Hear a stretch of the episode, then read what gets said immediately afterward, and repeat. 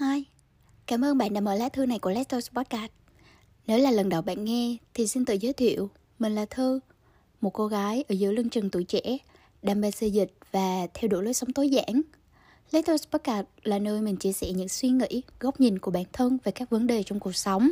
Cùng với đó là những bài học mình đã rút ra để nâng cấp bản thân trở thành một phiên bản tốt hơn. Cảm ơn bạn đã ở đây lắng nghe và đồng hành cùng mình. Giờ thì chúng ta cùng nghe lá thư của ngày hôm nay nhé.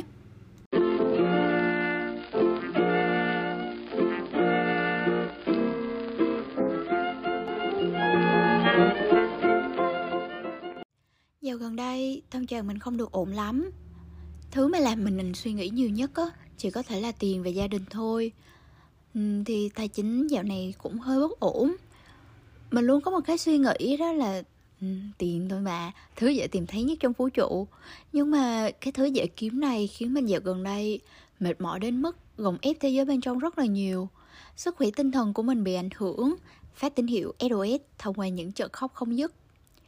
Bình thường á, khóc một trận là mình sẽ ổn Nhưng dạo gần đây khóc mãi luôn. Mình nhận thấy là mình đang ép buộc bản thân quá đà Bỏ qua những cái tín hiệu SOS Và lời chúng đi như thể là mình vẫn ổn. Nhưng những lần khóc không hề dễ thương này Khiến mình phải bình tĩnh lại Lấy giấy bút, đặt câu hỏi và thực sự là trò chuyện với chính mình. Cảm xúc của mình thời gian gần đây nhạy cảm lắm Kiểu chưa thể nói ra được hết nên là cũng khá khá khó chịu mình nghĩ nói ra trên podcast cũng là một cách để tự mình an ủi mình á.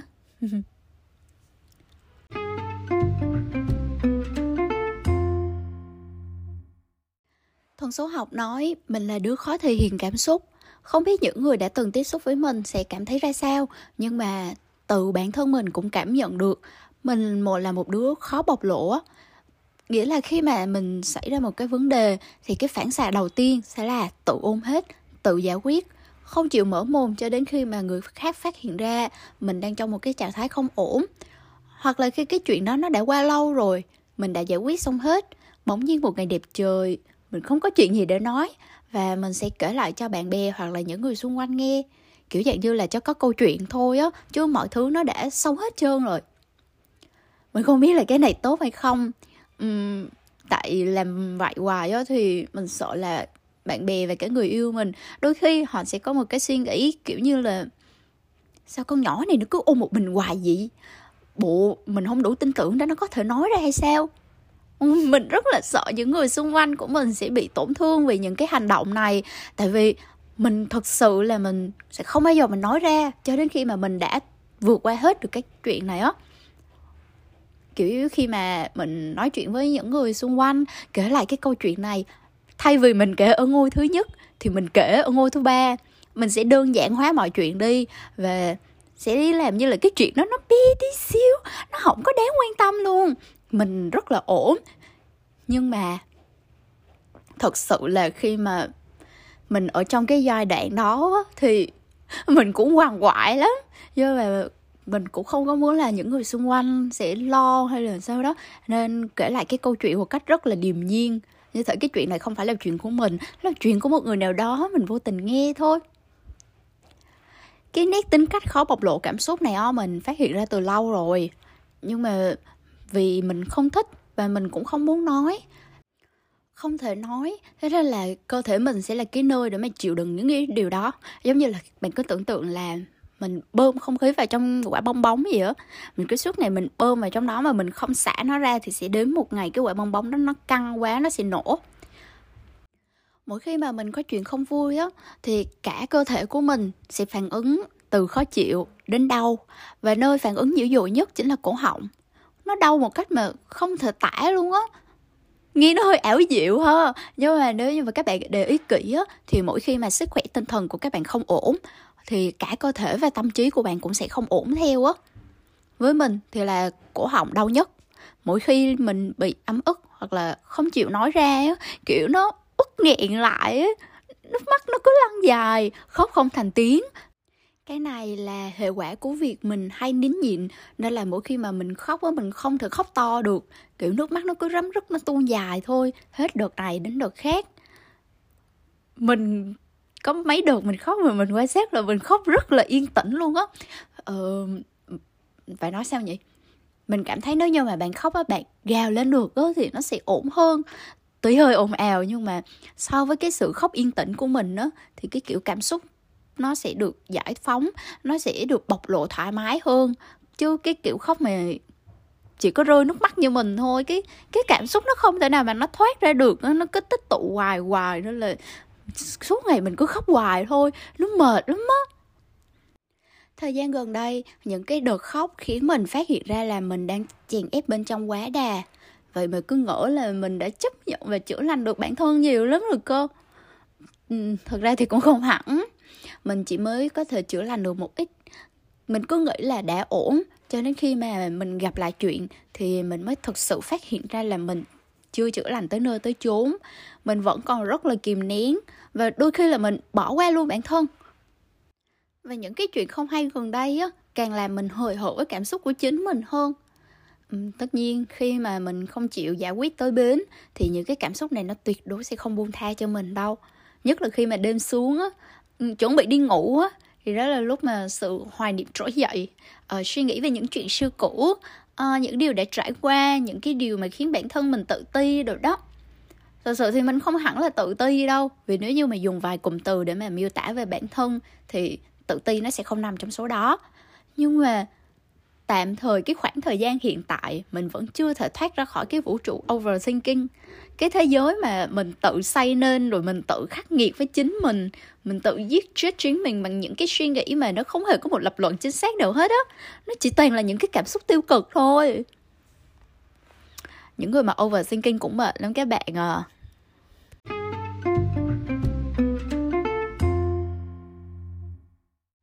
Lý do mình viết lá thư này vừa để xoa dịu chính mình và cũng hy vọng xoa dịu được ai đang cần nó.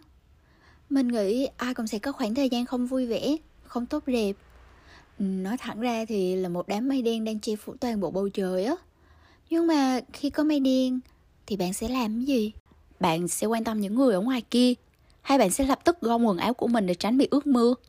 Nghĩa là bạn sẽ quan tâm chính mình trước hay là bận tâm những người ở thế giới bên ngoài? Phản xạ tự nhiên là mình sẽ lo cho chính mình trước, đúng không? Khi mà gặp chuyện không như ý muốn thì nó cũng tương tự như vậy thôi. Mình nên bắt đầu từ chính bản thân trước. Điều đơn giản nhất mà mình thường bắt đầu, đó là nói lời biết ơn bản thân. Cụ thể hơn thì mình cảm ơn bản thân ngày hôm nay đã chịu nhìn nhận nhận biết những cái cảm xúc không ổn của chính mình. Cảm ơn bản thân đã thực sự chịu ngồi xuống, quan sát những cái cảm xúc tìm hiểu căn nguyên và đề xuất những cái giải pháp cải thiện. Nếu mà cảm thấy chuyện này nó quá khó thì đơn giản hơn nữa. Cảm ơn ngày hôm nay mình đã chịu ăn sáng thay vì là bỏ bữa như mọi khi. Cảm ơn ly bạc xỉu cực ngon mà mình đã được uống. Cốt lõi của sự biết ơn này để mình nhận ra được là um, hôm nay mình cũng làm được vài việc tốt cho bản thân rồi nè. Ít ra giữa một rừng việc mình nghĩ là tệ thì mình cũng tìm thấy vài niềm vui nho nhỏ nó giống như một vài cái ánh sáng le lói giữa đám mây đen á. Người ngoài nhìn vào thì thấy nó không đáng kể. Nhưng mà với bản thân mình thì ít nhất cũng có một vài ánh sáng mờ mờ, chứ đâu hẳn là tối như tiền đồ chị giàu đâu, phải không? Những cái cảm xúc không tốt này khiến mình học cách quan sát bản thân lại từ đầu, làm việc có tâm hơn. Vì gần đây mình phát hiện ra là từ dọn phòng cho đến chơi game, tất cả mọi việc mình đều làm một cách rất là hời hợt và không hề đặt tâm một tí nào hết ngay cả thiền định cũng vậy á. Lười hẳn luôn. Cho đến khi mà bị vũ trụ đá vào mông thì mới chịu bình tĩnh lại quan sát nhịp thở của bản thân và ờ, dạo gần đây mình thở hơi nhanh.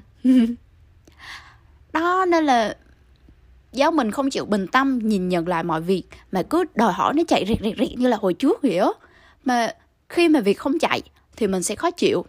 Mà mình khó chịu thì mình sẽ cứ suy nghĩ mãi về cái vấn đề đó thôi. Chán lắm cái bây giờ mình phải đập đổ hết, xây dựng lại từng cái thói quen nhỏ từ đầu nè. Mình biết là những cái ngày tháng đen tối này rồi cũng sẽ qua thôi. Nhưng mà cái quan trọng là trong cái những ngày tháng đó, mình rèn luyện bản thân ra sao? Bởi vì mình quan niệm tất cả mọi thứ đều từ mình mà ra, nên là chỉ cần mình quản trị bản thân thật sự tốt, thì mọi chuyện đều sẽ ổn thôi uh, gần đây mình thấy bản thân không ổn lắm lắm. Nhưng mà mình biết là không sao đâu sẽ qua cả thôi. Cố gắng từng chút. Ngày mai lại là một cơ hội mới nên là không sao hết. Bác hồ dạy chúng ta điều gì? Không có việc gì khó chỉ sợ lòng không bền đào núi và lấp biển quyết chí ắt làm nên. Miễn là mình không bỏ cuộc kiên trì đến cùng thì chuyện gì cũng sẽ đau vào đó thôi. Không vào chỗ này thì nó cũng sẽ vào chỗ khác chỉ cần bạn chịu sắp xếp bản thân thì mọi chuyện đều sẽ ngăn nắp. Mình biết là cũng quằn cũng mệt. Thế thì thôi nếu như mà mình đã không cãi được số phận thì mình nghỉ ngơi một chút rồi mình lại đi tiếp. Không sao đâu mọi chuyện đều sẽ ổn thôi. Ờ, không biết các bạn nghe sao chứ lâu lâu mình nghe lại podcast tự nhiên thấy tự hào về bản thân lắm luôn á. Kiểu Ê, sao con bé này nó có thể healing dữ á? Nó sao nó nó tự chữa lành dữ luôn á? Nói chung thì ờ, không biết ngày hôm nay các bạn đã biết ơn chính mình hay chưa?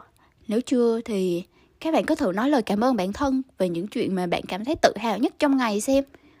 Không cần là ba điều như là những người khác hay thường nói đâu một điều cũng được. Chỉ cần bạn cảm ơn bản thân ngày hôm nay đã thật sự là rất cố gắng rồi um, mình thấy cái chuyện đó hiệu quả lắm á. Ít nhất thì uh, mình cũng không tệ như những gì mình đã nghĩ. Vậy thôi. Lá thư này hết rồi á. Nó chỉ có như vậy thôi à. Nếu đang nghe đến đây thì mình thật sự rất biết ơn sự hiện diện của các bạn. Cảm ơn đã đồng hành và lắng nghe lá thư này với mình. Hy vọng các bạn đã có nhiều phút giây thư giãn. Hẹn gặp lại trong những lá thư tiếp theo. Bye bye!